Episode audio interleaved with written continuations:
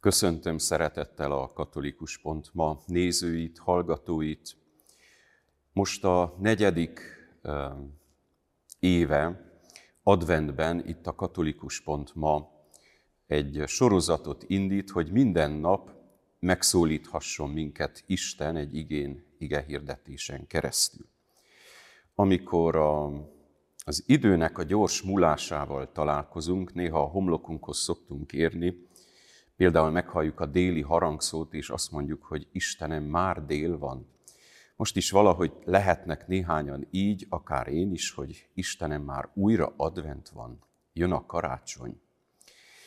Ez valamit feltárhat nekünk, nem csak az idő múlásának a gyorsaságából, hanem megtapasztalhatunk valamit a létezés csodájából.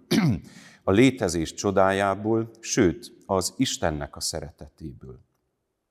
Mit jelent általában az advent? Az advent készülődés valamire, várakozás, vágyakozás. A proféták megígérték a kiválasztott népnek, hogy a hosszú vándorlás után a sokat látott nép és sokat szenvedett nép egy jó pásztort kap, hogy Isten az ő népének egy jó pásztort küld. És ez a megígért jó pásztor Jézus. A jó pásztor Jézusban jött el. Az Isten válasza az ember mély vágyára Jézus Krisztusban tárulkozott fel. De mit jelent ez egészen személyes síkon? Kérdezheti valaki, hogyha itt az advent, hogyha újra belépünk a karácsonyra való készülés idejébe, mit tudok én tenni? Az advent nagyon szerényen kopogtat megint feltárja az ő kegyelmeit. Nem csak a naptár hozza el, hanem nem csak egy liturgikus időszak ez, hanem sokkal több reményeim szerint. Valóban egy mély, egyetemes emberi vágy. Egy sajátos, mély emberi vágy, és egy attitűd. Vágyódni, vágyakozni, merni, álmodni. Figyelni és keresni a jót, az igazat, az igazit és a többet.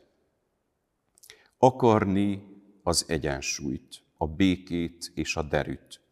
Élni a reményből, inspirált és motivált cselekedetekkel szeretni. Szeretni mindenkit. Szeretve lenni és szeretetet ajándékozni. Vágyunk erre, így is mondhatnám, erre vágyunk. Mert hírek, események, történések, életünk egyes napjai megronthatják az álmainkat, elvehetik egy időre az élet vágyunkat, unottá tehetik a hétköznapjainkat, a mindennapok elvehetik a céljaink megvalósításához fontos eszközöket, a látásunk ködössé válhat, megjelenhet bennünk kedvtelenség, valami aggodalom kikezdheti a nyugalmunkat, valami elveheti az örömeinket. De a szomorú szent, szomorú szent. Egy cél nélküli szent, cél nélküli szent. Egy panaszkodó szent, az egy panaszkodó szent. És a panaszkodó, céltalan, céltévesztett, örömtelen ember azt mondják, hamar megöregszik. A csüggedésből nem lehet erőt meríteni. Valamit tehát tenni kell, és az advent erre a válasz, hogy nem csak tenni kell, valamit lehet tenni most. Az advent tehát egy szimbólum, egy mély, sajátos emberi vágy, és egy óriási lehetőség. Valami azt sugja, hogy közeledik felém valami, amit nem csak az idő múlása hoz el, hanem Istennek a szeretete ajándékoz nekem. A sötét felhők felett gyönyörűen tündököl a nap. Hogy a szeretet az létezik, és sokkal hatalmasabb, mint a gyűlölet. Hogy fecseg ugyan a felszín, de ott lent a mélyben, a csendben üzen a mélység. És mindez bennem van, benned is van. Szép dolgok is vannak tehát a mi életünkben. Van evangélium, van isteni szó, az élet naponta kínál apró, szép találkozásokat akár pillantásokat, jó szavakat. Egyetlen olyan sötét éjszaka sincs, amelyben valahol ne világítana ott fenn egy csillag.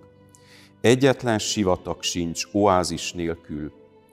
Azt mondják, vannak virágok, amelyek csak télen nyílnak ki. Az Isten szeretete a betlehemi kietlenségben testesült meg. Az életnek most is reményteli és életadó oldala tárul fel nekünk. Akkor frissüljünk fel benne. És ehhez ad lehetőséget a katolikus pont ma, újabb adventi sorozata, ez a ráhangolás. Köszönjük azoknak a lelkivezetőknek, akik a segítőink lesznek, Smutku Róbert, nagybányai esperes plébános, Tornya Erika, Körnővér Budapestről, Kis Márton nagyváradi kórház lelkész, Heiter Robert Gottfried, Szepetneki plébános, Isten áldja meg őket, és megköszönjük, hogyha önök, ti, a katolikus pont olvasói, ezúttal nézői, hallgatói is, az advent minden napján, amikor egy hajnali órán az e-mailes ládánkba megérkezik az újabb küldemény, akkor szeretettel fogadjátok az igét és az ige hirdetést. Áldott készül.